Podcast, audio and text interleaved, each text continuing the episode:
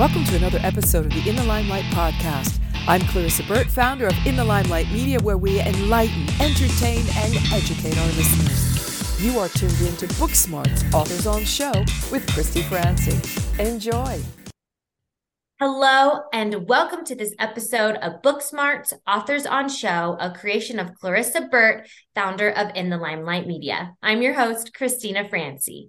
And today I'm so thrilled to be interviewing Cindy Watson, who is the founder of Women on Purpose and creator of the Art of Feminine Negotiation programs. Cindy, I'm so excited to have you on the show today and to dive into the topic. But before Whoa, we thanks for it, having me, Christina. Looking oh, forward to it. Yeah. So before we dive into the topic today, can the audience get to know you a little bit more and kind of how you got to where you are today? Yeah, you bet. I, it's been quite an interesting journey. You know, I grew up in a low rental apartment in a, what was known as a tough neighborhood. I didn't know it at the time because it's just home, of course. Mm-hmm. So, as often happens, I think from that background, I was pretty driven. So, I went right from high school to university to law school. Um, but I always, given my background, really wanted to fight for the underdog. So, I practiced social justice law for a long time.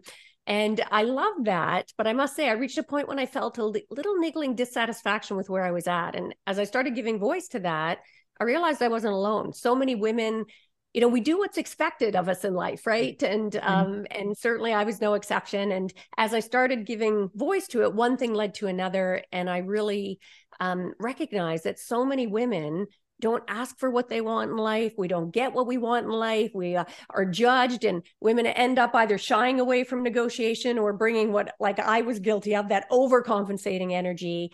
And I'm like, you know what? Something is wrong. These are all myths because the most powerful negotiators are actually people who bring so-called feminine skills to the table and that's when my epiphany happened and i've been on a total mission and feel so passionately about sort of spreading that word to help women step into their power to leverage to get more of what they want out of life. So yeah, it's almost like we get stuck in that old paradigm of thinking and it's like carried through us through our like our ancestors and things like that and having to yeah. break that because it's definitely not how it was yeah. when our ancestors were born because at that time you know people you know was kind of like be quiet don't you know, ruffle any of the mm-hmm. feathers, you know, you don't have a voice. And then, you know, like the feminist movement happened, you know, we wanted to get out there, we wanted a voice, we wanted to have an opinion. And so things were changing. And sometimes, you know, you're right. It's hard for us to ask for what we want or even to ask for help with like with the children that we have, like even to ask our husbands, like, cause we sometimes feel like, oh, maybe,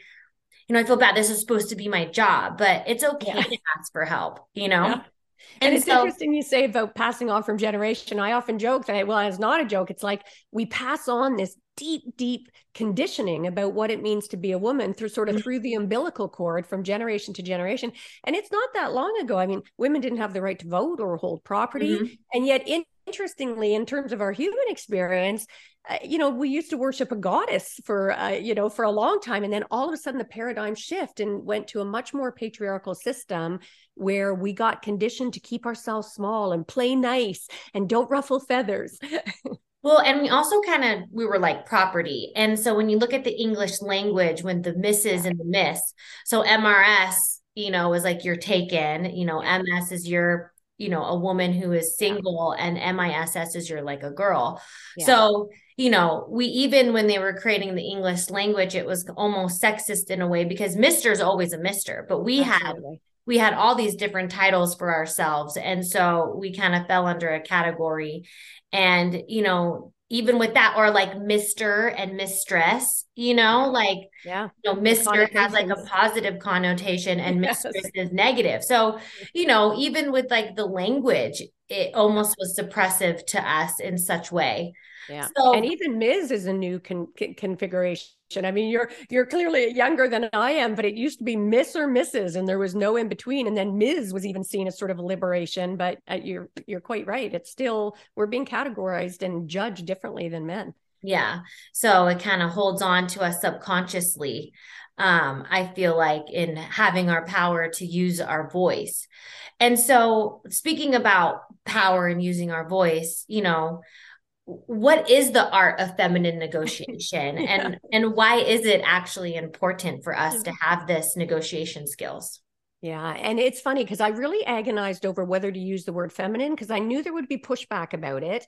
And particularly as we're moving away from sort of gender attributions, which I think is a good thing. So I'm like, you know, am I dating it uh, by by putting that? And then I thought, no, you know, the problem is for too long, as I say, women either shied away or I know myself, like in my law practice, my clients called me the barracuda and they meant it as the highest compliment, right? Yeah. And but there's a high cost that comes with that. So when I had my epiphany and started digging in, I recognized, uh, you know, for too long we've framed uh, define success based on a more masculine, you know, dare I say, competitive model. Mm-hmm. And as a result of that, we define success that way. We define conflict based on those models. So both men and women, I think, saw their feminine as a liability. It's like, I'm not going to be, and I was guilty of that. That's why I brought that barracuda to the table. I'm like, wow, I'm 20 something year old, fresh faced, right out of law school there's nothing but men in my hearing rooms. Yeah. If I'm going to get taken seriously, I better get a little scrappier.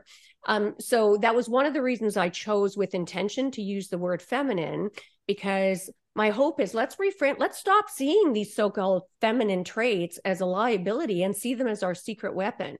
And it's not gender-based because both men and women have masculine and feminine energy. We exactly. all do. Mm-hmm. But when we all start seeing the feminine as a liability, I believe it's one of the reasons the world has shifted so out of balance. So, the idea of the art of feminine negotiation is if you actually look at the key skills that make the most effective negotiators, comes down to six skills. And for your listeners out there, I create a mnemonic. It's called R fit, right? Just think uh-huh. you are fit to be a great negotiator. Yeah. And it's assertiveness, which most people see as masculine, but I think that's because they confuse assertive with aggressive. Mm-hmm. But the other five traits almost everybody um, who's polled would consider them feminine traits. So it's rapport building, empathy, flexibility, intuition, and trust. So A R E F I T.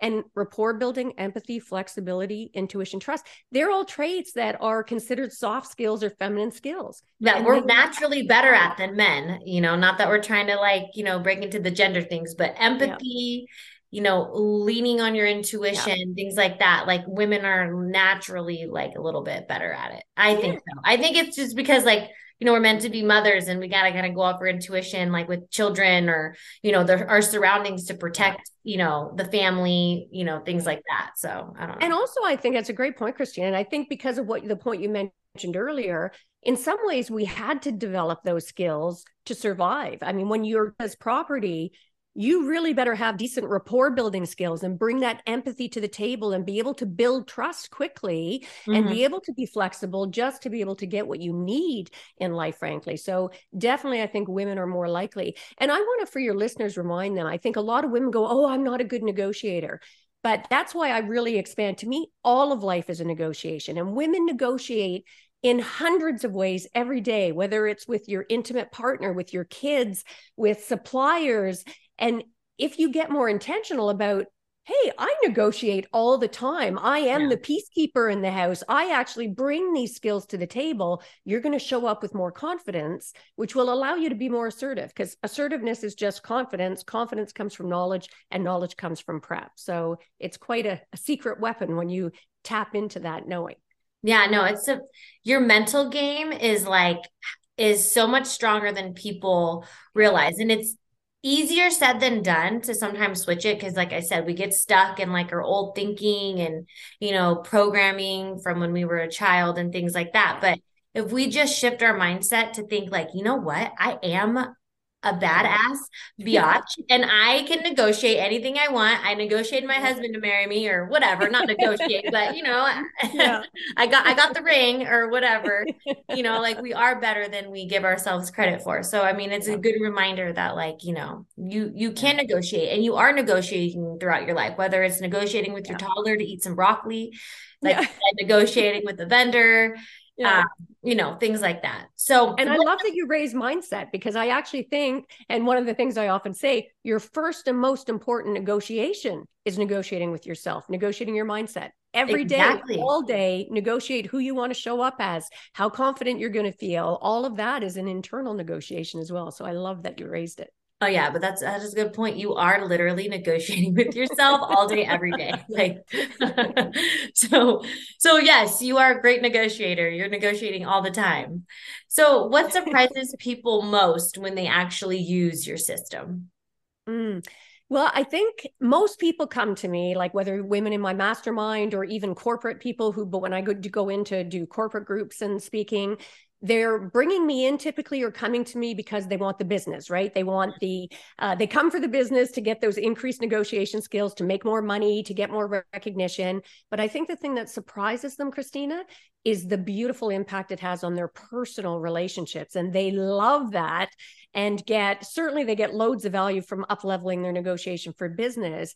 But even in complicated relationships like one of my mastermind clients was dealing her mom was in a, a long-term care facility recently mm-hmm. and her sister suffered from bipolar disorder and there was all of this interpersonal tension at a time that i was already draining and you know working with her i was able to give her some simple models to be able to use to up level how she negotiated both with her mom and her sister and the healthcare providers and to be able to come to a peace around that in a very different way. So i think that's the biggest surprise. People come for the money and uh, and end up going away with improved relationships. Yeah no it's because our personal relationships will like affect like our business and and things like that. So i mean i think it's a really great tool to even like you mentioned like negotiate with the people in your household and that you're dealing with because absolutely. everyone has you know there's always like conflict pers- personality conflicts and so just like kind of like understanding how to negotiate with the personality that you're dealing with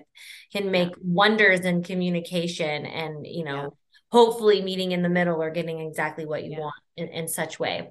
So what are the the biggest mistakes people make when they are negotiating uh, well, I, I, call it sort of the seven deadly sins, right? And I, I'll just briefly talk about a few of them, but ego is probably one of the biggest, Christina, right? I mean, we we go through life, especially because we define success based on that more masculine model mm-hmm. um you know ego shows up and, and we've been conditioned to buy into the myth that you know the person who is the toughest is the one winning negotiation the person who is talking the loudest and the longest and the opposite is true it is the furthest from the truth so yeah. we kind of play bumper car egos in life right always mm-hmm. brushing mm-hmm. our bumping our egos up against each other and ego is actually the kiss of death in negotiations. So if you find that you're the one who's talking the most, or you're needing to please, which is another form of wanting to be that like wanting to be liked, which is ego. Um, you know, any of those signs that you're making the negotiation about you, it's like my viewpoint. I need to just hammer it home a little harder. I say stop, drop, and you know, roll. Yeah.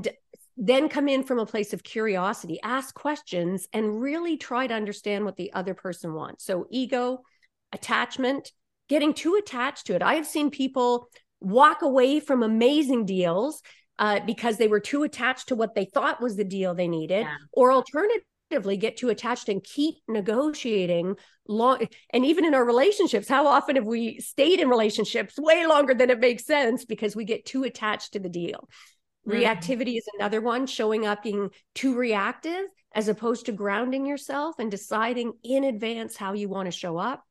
North America, we tend to jump straight to business. Take time, build rapport. Don't get right to the money, right? Yeah. And not listening. We are horrible at listening in North and America. I was just about to say, listening is like going to be the main thing. And that's what's hard because everyone likes to hear themselves talk or they're already thinking of the answer or what they want to say before the person's even finished, you know. And I, you know, I'm guilty of it too, you know, and I'm an interviewer. yeah, absolutely. And the last one would be integrity, right? Just don't ever compromise your integrity in a negotiation. And in both senses of the word, like the original Latin comes from being whole. And when we do things that are actually out of character for us, we're not being whole or in in integrity with ourselves. So mm-hmm show up with integrity and be in integrity yourself when you negotiate. Yeah, no, I think that's all really great. And, you know, the thing that you said, the number one thing is the ego. And sometimes that is like the hardest thing to drop. What is like a suggestion that you can let someone or give advice on to help drop ego? Yeah, I think one thing is preparing for the negotiations. And particularly when you know in business where i think it's both for on our personal and our professional in our personal lives you know as you and i were chatting about before it's sometimes like the people closest to us, we're not intentional about those negotiations because we don't even think of them as negotiating. So mm-hmm. we're much more likely to have ego show up in those personal relationships. So just getting intentional about, you know, the next time you're going to have a difficult conversation with your one of your kids or your intimate partner, sit down and go through sort of some simple steps that will allow you to stay grounded and decide, you know, what do I really need out of this? How do I have to show up to be able to achieve that? And what can I do to find out more of what what they really want, not what they're saying, because the stated needs is like an iceberg, right? It's like the mm-hmm. Titanic mm-hmm. ready to happen in so many relationships. Mm-hmm. What people state their needs is like that top maybe 20%, 80% are those unstated needs under the water. So when you find yourself showing up, making it about you, immediately just get curious. It's that simple. That would be my biggest tip for that. Just simply start asking questions. You know you seem a little upset by uh, the position that i'm putting can you tell me a little about that? I'm interested. Yeah. i'm curious. I'm oh i'm fascinated to hear that. You don't have to agree but people want to be seen. They want to be heard. They want to walk away feeling that they matter. And the more you're able to do that you're more you're going to trigger reciprocity and actually get better outcomes for yourself too. No that's great advice for the the ego driven person. I love that. Um, so now let's go to talk about your book a little bit. What were, you know, um, what discouraged you the most in wanting to write this book? And what prompted you to want to put this out there for us to read? Yeah. Great.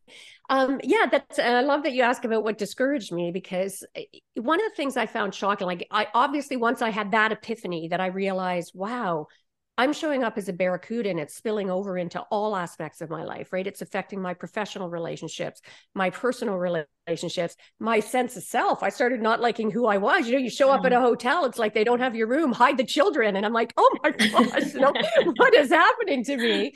Uh, you know, and one day I was having a conversation with one of my kids, my middle boy, and I thought we're just having a normal conversation. All of a sudden he's like, oh, for God's sake, mom, does every discussion with you have to be an argument that you win? And I got to tell you, Christina, like it sucked the life out of me. And I, I was like, wow, I need to make a shift here. Yeah. And I recognized that pattern. But the thing that discouraged me the most was as I started really digging in and researching about this sort of unconscious gender bias and the conditioning and the fears and the blocks that women suffer from that hold us back from stepping into this natural power we have. Some of the studies, even though I knew it, were shocking to me. Like there's one study with young women who were writing their SAT exams, and they had half the control group check off the gender in advance of writing the test, and the other didn't have to. So, I mean, simply check off whether you're male or female. And they've done very over and over again, those young women who were asked to identify their gender actually performed more poorly. I mean, think about that for a moment. That the unconscious gender biases run so deeply that we actually underperform when our femaleness is brought to our attention. So hmm. I think we need to stop pointing the finger and saying, oh, it's men just keeping women down and really own and recognize that women have unconscious gender biases against other women as well and even against ourselves we perform differently um, and studies like they had, did a study where people would read a book and it's the same story, a rags to riches story, but in one version, the main character, the protagonist is called Howard, and in mm-hmm. the other, Heidi. So you've got a male or female.